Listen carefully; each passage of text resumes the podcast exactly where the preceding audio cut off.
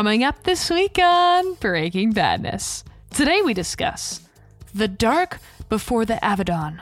Ransomware authors launch an extortion site. Next up, NSA and FBI, the bearer of bad news. And finally, our fun game, Two Truths and a Lie. With that, Breaking Badness is next.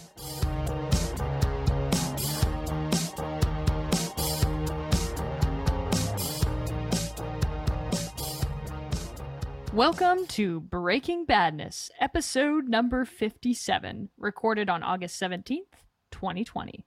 I'm your co host, Kelsey. Let not the pun go down on your wrath, LaBelle. With me, co host Chad Dancy Bear Anderson. And last but not least, Tarek, mountain out of a malware Saleh. Welcome back, everybody. Thank you. Feels good to be back.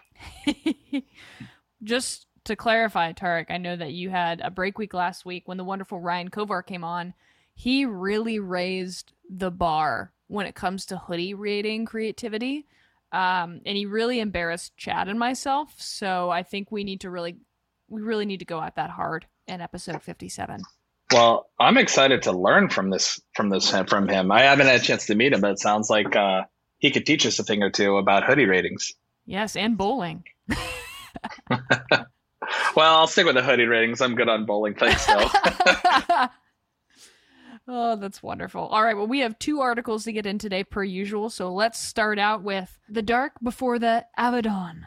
So, as of August 8th, Avaddon ransomware authors launched an extortion site in an effort to further incentivize victims to pay the ransom. So, um, Tarek, you've done quite a bit of research. You've been very busy these last few weeks on this uh, particular ransomware. And so, before we get into some of the more recent news, can you provide some of that helpful historical context we like to provide?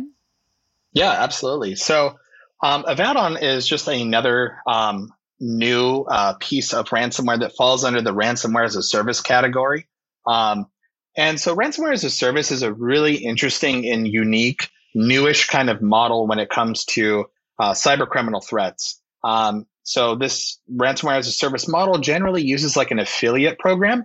So, um, now it all it really only takes a uh, individual who has some sort of a connection or a part of a cyber criminal forum to engage with these ransomware service operators and authors to be able to get a, a copy of this ransomware to go ahead and deploy. And usually the way that it works is so rather than those individuals not knowing how to write malware, they don't know how to generally write their own malware, they don't know how to write their own ransomware. And so ransomware as a service is really just an opportunity to lower the technical barrier. So you don't need to know how to write code anymore to be uh, to have your own unique ransomware to come and deploy out. And so, as a part of this kind of a sharing model, this uh, ransomware operators generally get a split of the of the money. So, anytime a victim uh, actually pays the ransom, a chunk of that uh, portion of that profit goes over to the uh, ransomware operators, and then the other chunk goes over to the customer, if you will. So Avaddon is uh, a new, and it's actually been seen in the wild too recently. So it's kind of a noteworthy piece of new ransomware as a service. Ah, yes, Avaddon in the wild. Our next Nat Geo report from Tarek. oh my gosh. Well, I'm curious what has piqued your interest then to further investigate this ransomware. You know, um, so there's a there's a couple different things. Number one, I saw a couple really interesting. I try to monitor VirusTotal and a couple other malware repositories uh, for anything kind of unique or interesting. So I did come across uh, one of the many uh, Avaddon domains out there, uh, just from just digging into VirusTotal kind of data. Um, there wasn't a lot of data on it. There was just a uh, kind of a known malicious domain um, that's kind of historically been a part of some other cyber criminal activity. And then I um, I also try to monitor a lot of these cyber criminal forums with different sock puppet accounts to just kind of gauge and see where trends are going and you know what's hot and what's kind of dying out in terms of uh, you know uh, the marketplace out there for cybercrime. Um, and then the uh, authors of Avaddon, I noticed actually a thread on one of these forums that I follow where they just kind of fired it up and they're starting to you know take customers and uh, they're starting to go ahead and distribute their uh, ransomware out there to different people. And then those two areas coupled with a really interesting article um, and BleepingComputer that mentioned a massive in the wild email spam campaign uh, with Avaddon loaders included in them. So it was kind of three things, kind of all at once. Um, it was within a span of a day or two, and I was like, okay, this whatever this Avaddon thing is, it's starting to actually kind of catch steam and uh, get kind of hot. So I'm going to kind of dig into things. You know, the universe speaks to people in really creative ways, and for you, it's ransomware. I'm a nerd like that, I guess. I love it. I love it. And one thing that's really awesome in the research that you did is you dig into a lot of the vocabulary used on the forums themselves and are able to identify some of the ransomware's victimology. So I'm curious if you could share a little bit more about that. Yeah, I thought it was really interesting. So um, a couple of these cyber criminal forums, not all of them, but a couple of them that I monitor and kind of frequent are uh, Russian in nature or Russian in origin, excuse me. And when I say that, it's Russian language only. And a lot of these cyber criminal operators will only do business, if you will, with those that operate or speak Russian. Um, so it's very much a uh, tight knit community in that regards. Um, and then bringing it back to Avaddon specifically, um, just like how when we uh, accept end user license agreements for software for normal software, uh, actually has a EULA too. Um, and one of those uh, really interesting points in the EULA is um, it explicitly calls out to only use Avaddon for non CIS or Russian victims. And so CIS, for those who aren't aware of that acronym, are it's a Commonwealth of Independent States, and essentially it's just ex-Soviet Union states. So uh, Ukraine, Azerbaijan, Russia, etc.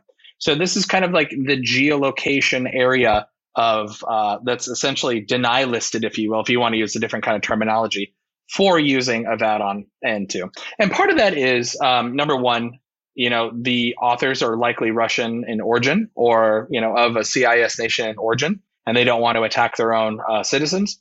The other hand is bulletproof hosting and uh, the Russian government's lack of involvement into that um, is a pretty popular and notorious thing. Brian Krebs has a phenomenal book on bulletproof hosting that I recommend everybody kind of read.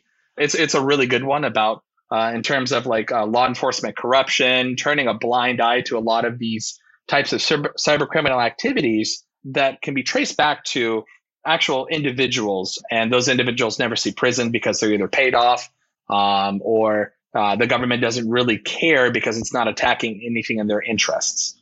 Um, so very interesting stuff. But And Avaddon totally fits into that um, into that kind of category. Um, in terms of which countries seem to be the most affected, well, you know, obviously we don't have endpoint telemetry from all computers around the world, uh, but what we do have are um, multiple data sources of malware um, and the location of where that was uploaded to. So, for example, individuals in, um, and that's part of the victimology of the research that I uh, kind of published was taking a look at the origin IP address of people that submitted Avaddon binaries to VirusTotal and kind of broke that down. And one of one thing I thought was really interesting is how prevalent it seems to be in Asian countries like Korea, Japan, and China. So pretty interesting there. Wow, yeah, that's super insightful. I appreciate you going to the level of detail you did in the research, and that was fun because Tarek actually walked us through exactly what he was looking at. Um, so I appreciate you sharing that externally on the podcast as well. That's quite fascinating. And getting more into the the recent news, which you've touched on a little bit, is how the authors are putting up together some extra incentives for victims to pay ransom and what that program looks like. Yeah, so um, th- this is a term that, um, or this is a tactic that the Avaddon uh, authors are doing. It's called double extortion. Um, and it's a tactic that really started with the Maze ransomware back in 2019. So, number one, traditional ransomware um, extorts, right? This is part of that uh, the ransom process. It tries to extort the user into paying paying the uh, ransomware operator. Um, hey, I've encrypted your files. Pay me a certain amount in Bitcoin or whatever the cryptocurrency is, and I'll give you your a decryptor so you can get your files back. Pretty standard issue ransomware that's been around for like a decade. But Maze kind of changed the game with double extortion, and double extortion is uh, it's twofold. Number one, it's I'm gonna uh, the ransomware will encrypt all of your files and uh, give you a ransom note. But number two, uh, there's now usually a countdown timer of when you're able to actually pay the ransom to get your files back. So you have a time limit.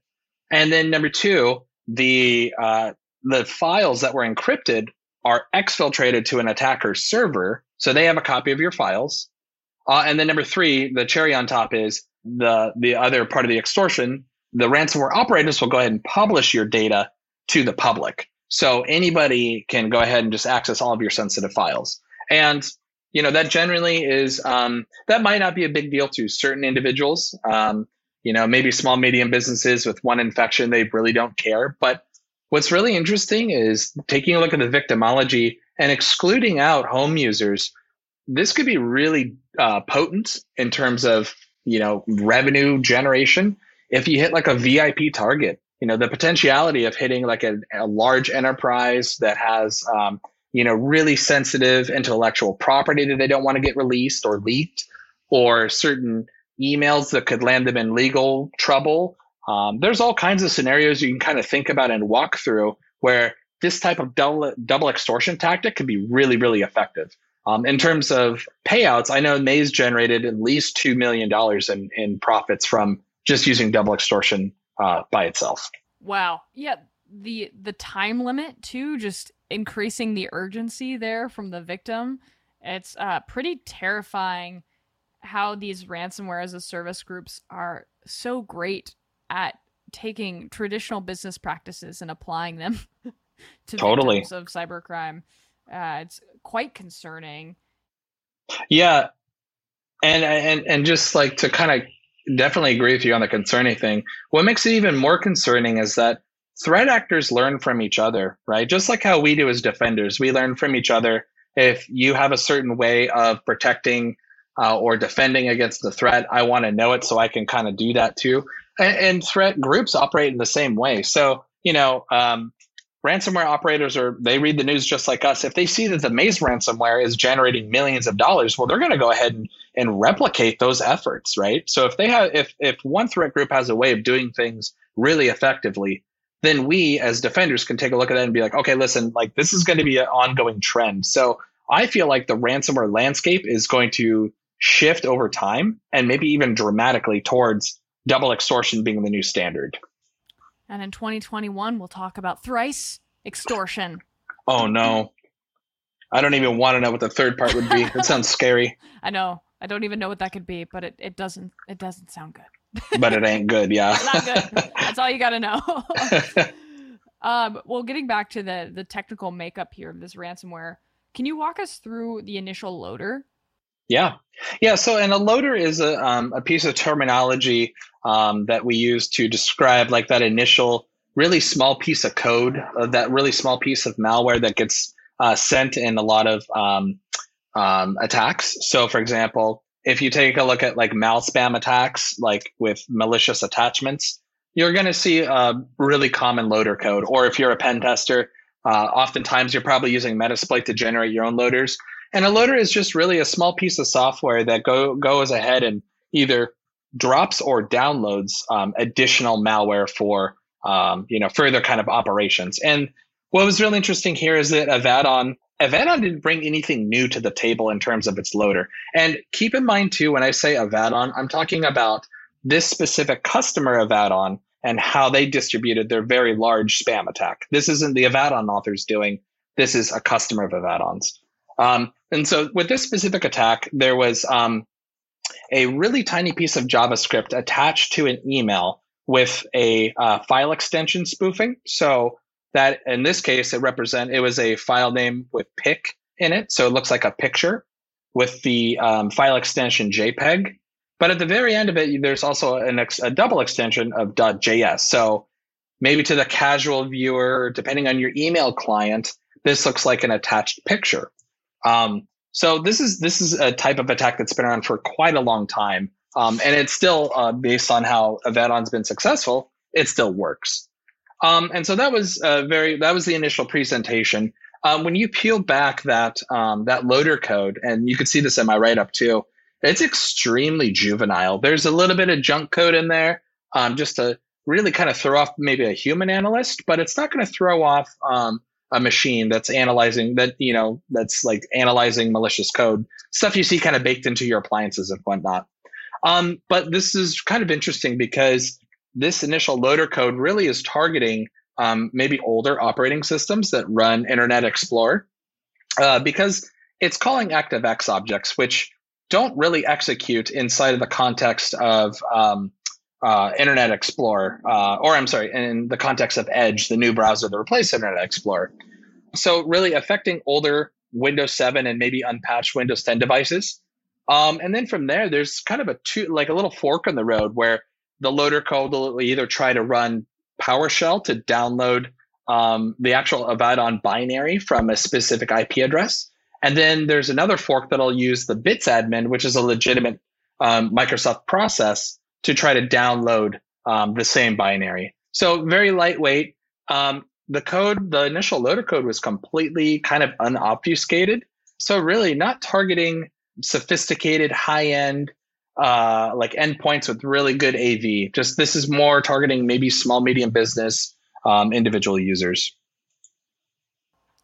I have to say, I love when threat actors or code are described as juvenile because it feels like the ultimate slap in the face.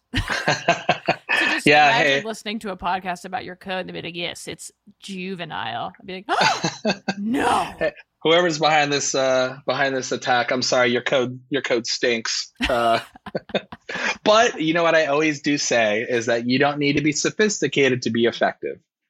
That's true. You can be juvenile.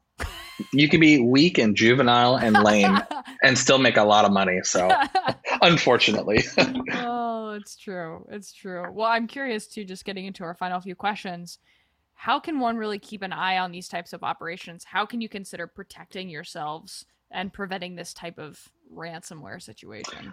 Yeah, yeah. So um, if you work in the threat intelligence space, I definitely recommend um, keeping an eye on Avaddon's uh, Onion site. So they have an extortion website itself uh, where anybody can go to over the Tor network and take a look at it. The link to that Onion site is in the research of uh, as a part of our blog. So feel free to go to that site and take a look that's how you can kind of keep up to date on the threat intel side of the house.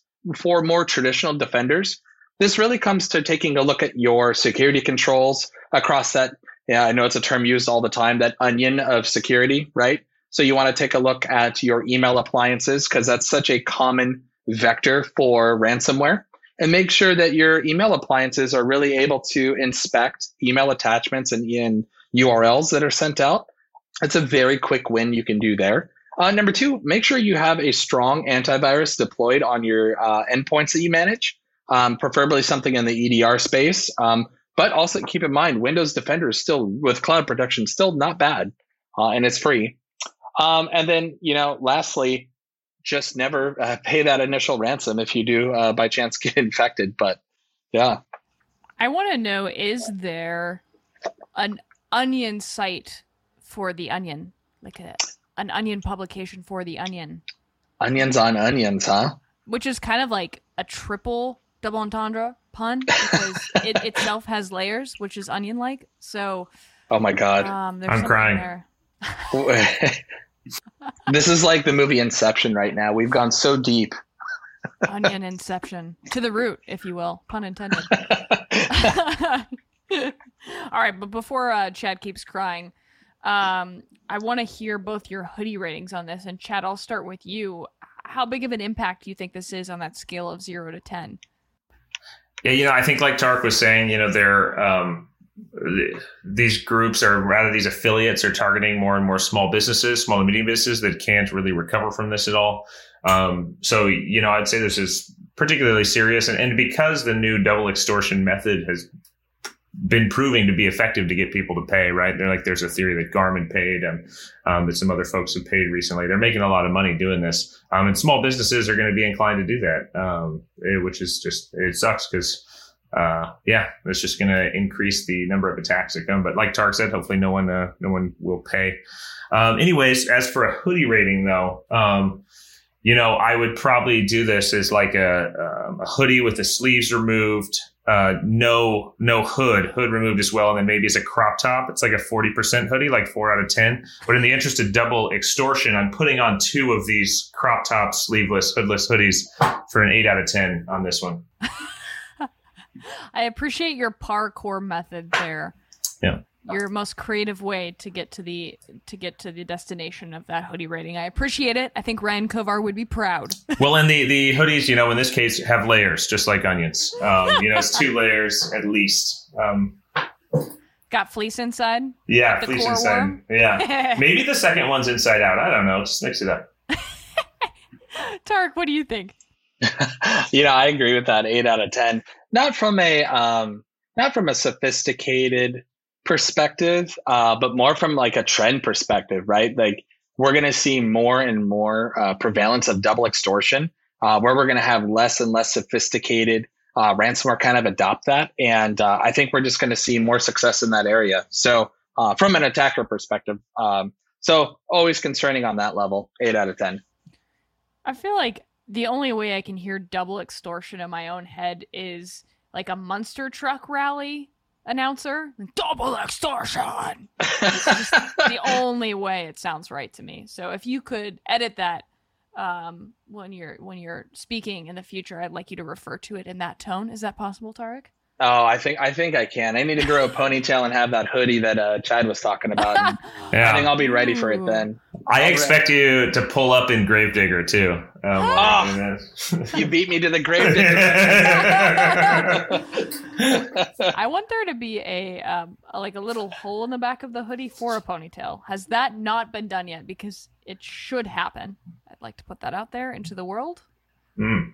Yeah, maybe like a uh, there need to be different ones, like a top knot potential oh, yeah. uh, hoodie as well. You know, you gotta let that top knot breathe because everyone really, really, really wants to see it. Gotta let that top. Knot. You know, honestly though, I think this could solve two for one problems. First of all, you don't have that like weird bump um, in the back of mm-hmm. your hood, and second, it keeps the hood up. I have a mm. very mm. small like head and frankly it's, it's yeah it's, um yeah yeah yeah yeah uh, my wife says my head doesn't. You know, like um, if anybody watches Schitt's Creek, they call Patrick a thumb, and um, I said that about myself. I was like, "Oh, I look like quite the thumb," and my wife was like, "Actually, you look like a pinky. Like I am just a very small-headed mm. person. It's quite the slap in the face." I'm like, oh, "Putting the burn. paperwork." I know. Yeah.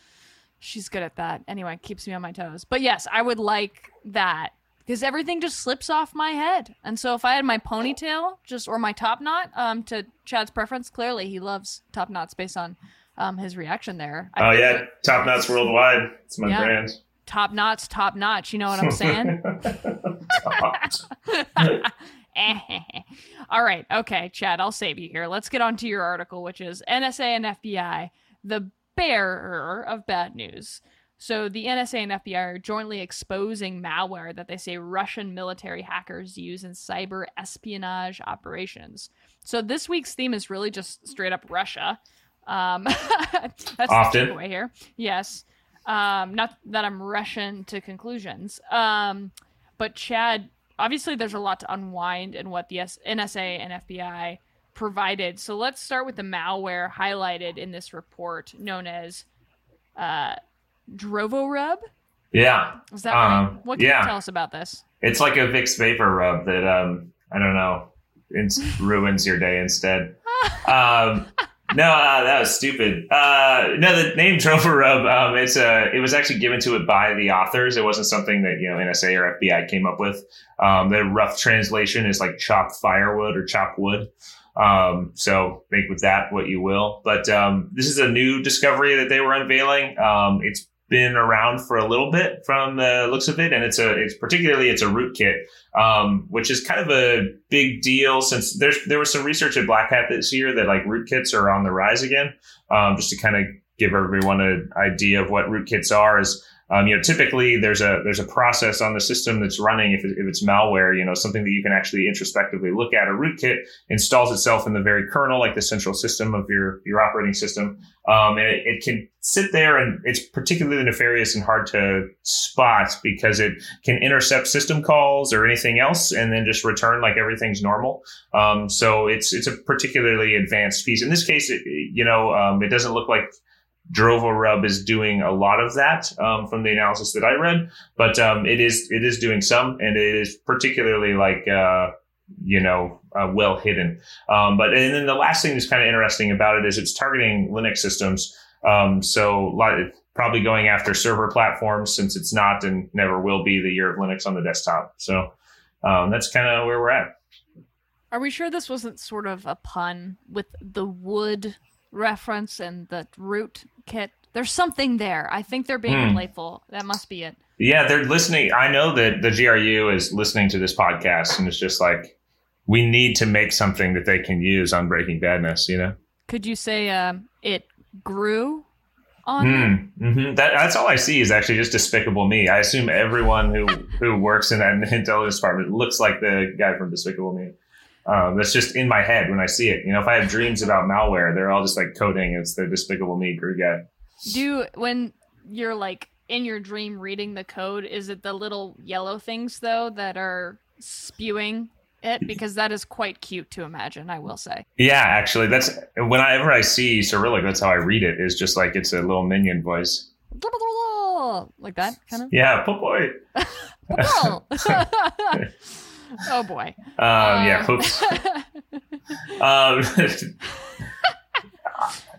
we uh, go. They got to go. back to the KGB name. I mean, it was just it was it was more nefarious that before Despicable Me came out. I feel. That's true. That's true. That really hurts some image there. It's Yeah, Not what their marketing department was hoping was hoping for. yeah. Um, well, I'm curious though. Is this malware? Not that we've spoiled this in any way with our references here, but is it linked to any specific APTs? And who are the typical targets um, of this particular malware? Yeah, so it is uh, APT 28, also called Fancy Bear, which is a part of the uh, GRU, um, uh, or tied to the GRU typically, is that's what folks say. Um, and they usually go after, you know, intelligence targets and uh, Western governments and such. So it's just typical Russian state-sponsored um, stuff here. Excellent. And why did the U.S. officials publish publish this report? These things don't come along super often. So, what was the urgency and what was um, the the cause behind that decision? Yeah, you know, we're coming up on uh, elections. I know that um, if you dig a little bit deeper What? into all this too, the Is uh, something happening this November? yeah, um, Oh, I, I don't know. Yeah. I, anyways, uh, so I think that you know the intelligence community is a little frustrated with how much they've reported on Russian interference in elections. Um, so they probably that might also be a little bit behind. Um, you know why they're putting this out about Russia. Um, just kind of like wanting to bring more light to it, I guess. Again, but but really, this report was coming out because um, they've seen this uh, this rootkit being persistent for a while. They have multiple reliable ways for detecting it, um, both on live systems, which is rare for rootkits. Um, oftentimes, you have to uh, shut down a system and compare um, with a tool the the files that have been modified with known good files to see if uh, you know a rootkit exists because it's it's doing introspection or not introspection, but rather interception of system calls. Uh, when the, the, the system's actually live, you know, maybe faking that everything's normal.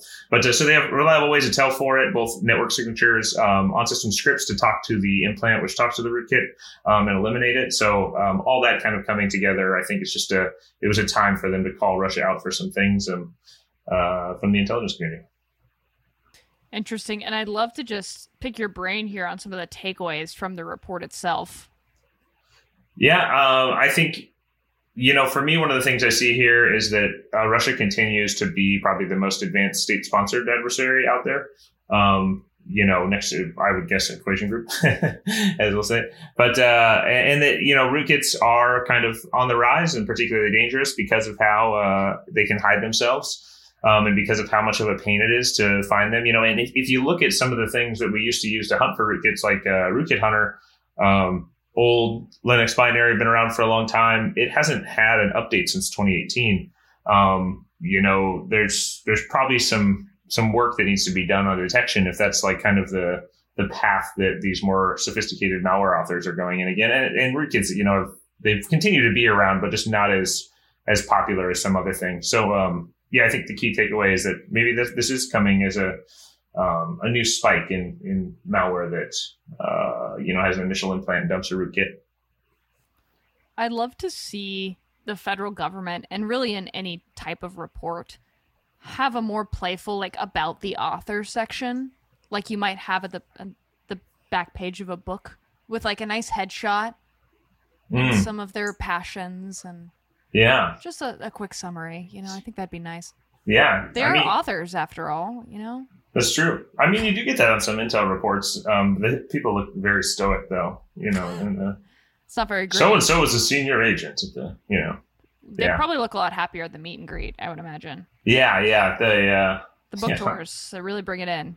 yeah. That's where you make the money. Yep, it is. It's true. All the different uh, FBI offices you go to around the nation. All right. So, how did U.S. officials link uh, Drovorub to previous Russian military efforts? Out of curiosity. Yeah, so the C2 that it was beaconing out to, um, well, it was just recycling of some old infrastructure. Um, so they were able to see that it ties to other APT, 28 Fancy Bear, GRU stuff, and uh, just say that, yeah, that ties them together pretty much. Didn't take the time to change the old infrastructure, huh? Yeah, nobody does. It's it's hard. Like, why would you? You know, especially when you know that there's really nothing to like fear um, about being extradited. like, yeah. Yeah. That, doesn't help incentivize. Um, yeah, indeed. And and so I'm curious too. And you highlighted a, this a little bit earlier, but I'd just be curious what some of the more interesting components of the malware highlighted in the report were, in your opinion.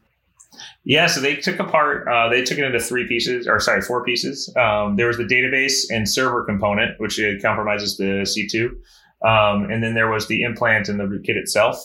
Um, the implant, of course, uh, you know, through phishing or however else they get it there, um, installs the rootkit, um, which then communicates to the C2 and the database. Um, and that server component is kind of where people then are interacting with the, um, the bots after they come online.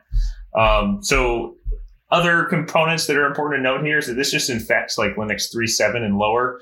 So that's an older version. I, I believe that may be like even past like long-term service at this point. Um, but it's probably still out there. You know, uh, as of today, we're on general lease for Linux uh, 5.8. Um, I installed it this morning, actually, like 5.8.1 came out. So that was for widespread adoption. But um, so older servers, though, are of course, still vulnerable here um, if they're on Linux 3.7. And unfortunately, these older servers are oftentimes the technical debt with a lot of old data that companies find so valuable and can't get rid of. So um, if it is targeting older Linux, uh, that's that's probably still a very valuable space for them to go into if they're uh, doing intelligence work or or any of that. So um, yeah, I think those are the interesting components of malware, certainly from the report, and just that it's uh, it's so compartmentalized too. You know, like it looks like from the data they posted on the server bit that like there could be multiple um, users, I guess, um, interacting with uh, these infected machines at any given time. Wow, interesting. Thank you for digging into that and sort of bubbling up some of your takeaways there. And uh, I think that the question that we've been building to here is, you know, the election, as you know, we all know, is only a few months away.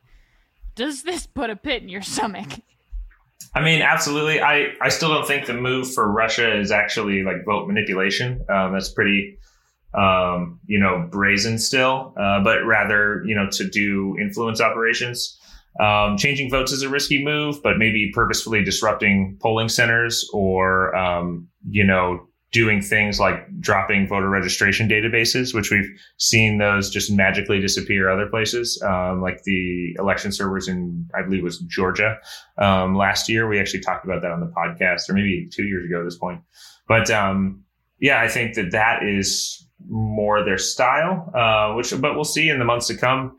There's a lot going on right now with uh, voting for certain, um, and it's all unsettling. So, the pit in my stomach, certainly, but uh, uh, we'll just, yeah, ride this out like all the other elections. well, let's head into those hoodie ratings then. Tarek, after hearing Chad's download there on um, this notice, what would you rate this at for the hoodie rating? Yeah, I'm going to give this a 10 out of 10 because what we have is a tried and true, extremely sophisticated threat group. Um, you know that has clear adversaries identified um, and a clear use of weaponization of these tools um, and we don't have a here's the tough part we don't know how widespread this is um, the scary part is kind of like what chad already outlined which is the amount of stale infrastructure that private and public sector have out in the wild and on the internet and on internal networks too so this is this this is just yet another weapon in um, this threat group's uh, tool belt that um, we've seen time and time again be used, right? Um, so we have all the the hallmarks here. We have the intent. We have some really sophisticated tools, and we've seen these people, uh, this threat group, do this, uh, you know, take action before. So I'm going to give this a 10 out of 10. Um, we, like Chad said, I, he's totally on the money. Like we probably won't see actual vote manipulation, uh, but you know, this implant or this rootkit is phenomenal for data collection, especially on sensitive systems. So uh, whether that's you know you know there's uh, allegations right now of you know uh, Russian-based threat groups that are trying to gather intel and IP and research on COVID vaccines or you know uh, disinformation campaigns or or you know through voting. Um, yeah, ten out of ten. Excellent. And Chad, would you agree with that? Absolutely. Uh, you know, I've I've taken off my hoodie at this point, thrown it aside, and pulled my Adidas tracksuit out of the closet. You know, and put that on. It's uh, it's, it's, it's that uh, it's that bad. I'll have to say on that note too. Speaking of tracksuits, a long time ago, like four years ago, at our company, we do hack days every year, as many tech organizations do. Um, and one of the winners was always the funniest. Um, funniest presentation or idea. And there was somebody in our accounting department that did a whole presentation on why we needed to buy DT branded tracksuits. Um, and it was fantastic. And I think it it needs to happen. We need some Breaking Badness tracksuits. I still support that hundred percent. And they have to be snap-ons too. I mean, I'm just putting that out there. Oh, you mean like a full tearaway? Yeah, tearaway. Uh, you know, I that may be a little too far because um, I I don't know about you, but I just like I absolutely can't resist the tearaway. Um, well, that's why we need Breaking Badness shorts. Oh, like, under the tearaway. Yeah, so, so, we're always ready to ball, is what you're saying. Yeah, I mean we already yeah. are, but we should look the part. Is kind of what I'm saying. I'm into it. Um, we also need a tiny matching uh, tracksuit for uh, Tarek's dog Roland. Is the my only request out of this entire purchase. Da, comrade. oh my gosh. Well, thank you both for going to both of those articles. And of course, we must play our fun game, Two Truths and a Lie. Mm-hmm. And I believe Chad is up this week. And so his goal, he's going to read three article titles. Two are true, one is a lie. And no. Tarek and I are going to try to sniff them out. And if Tarek and I are right, we get a point. Chad deceives us cruelly, he gets a point. Um, it's actually a very tight scoreboard right now, I'll say. So this one, not to, you know, continue to build pressure for you, Chad, but just don't mess this up. Okay. You don't want to mess it up. You know, I, have been like really just letting you guys have a couple wins um, so that I can come through okay. and just really crush through the end of the year. But um, so, you know, if you guys are ready for easy mode, I'll just kick it off now. Oh, oh yeah, so yeah, you're yeah, playing possum with us. I see. Yeah. All right. Um, all right. So uh, let's see. What should read first? Um, nine health companies leak over 200,000 patient records via GitHub. Uh, malicious Tor relays comprise more than 50% of the Tor network in new research. And then 600 plus organizations hit by single Office 365 phishing campaign. I'm going to go with the Tor one. Hmm.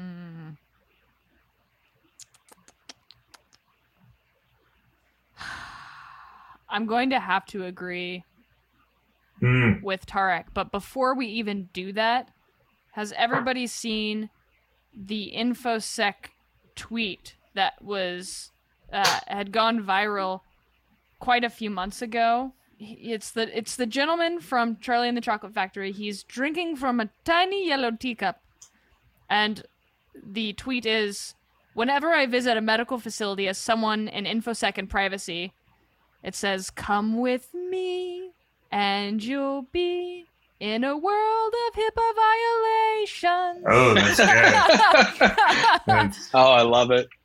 Anyway, sorry, Chad. We'll we'll drum roll for you. Um, oh, that was that was better than a drum roll. Do we need the drum roll oh, after no. that fantastic song? No, there you go. That's your drum roll. Okay, deal. Uh, you are both correct. That is the lie. It was uh, thirty something percent of the Tor network, and I, I I realize a mistake now. I believe I shared that exact article with Tarek the other day. You did, and guess what? Guess what? My my silly brain remembered the one one in four stat. So Yeah. I remember the author saying essentially one in four uh, requests over Tor uh, were responsible for downgrade attacks, and I'm like, wait a minute, my math As- sucks, but that's 25, not 50. as as I as I like was speaking it, I'm remembering like copying and pasting that into our Slack DMs, and I like, damn it, this is gonna be easy. you played yourself, kid. yeah, yeah, that's what I get for sharing news. You have to like live in a silo. No, no information sharing whatsoever is Yeah. uh, the Yeah. the ultimate way to work this. That's that's what you get for being good at threat intel, Chad. How dare you? Yeah. oh my gosh. All right. Well, Tarek, um, I'll have a drink in victory. Thank you for reading and being so confident. That was hard to disagree with, I will say. I'm glad I could influence. Oh boy. Well, thank you both for an incredible week. We'll, of course, be back next week for another episode of Breaking Badness in our matching sweatsuits. Terrible. Tracksuits. Tracksuits. Excuse me. All right. Yeah. Sweatsuits next week, then tracksuits the week after. All right, deal. Yeah. Yeah. Hell yeah. Yeah. That's where we're at. All right. Well, don't drink and click. And we'll see you next week on Breaking Badness. That's about all we have for this week. You can find us on Twitter at DomainTools. All of the articles and IOCs mentioned today will be included in our blog post, which can be found at domaintools.com slash resources slash podcasts. Catch us every Wednesday at 9 a.m. Pacific time when we publish our podcast and blog. That's all we have for this week. We'll see you next week on another episode of Breaking Badness. Until then, remember, don't drink and click.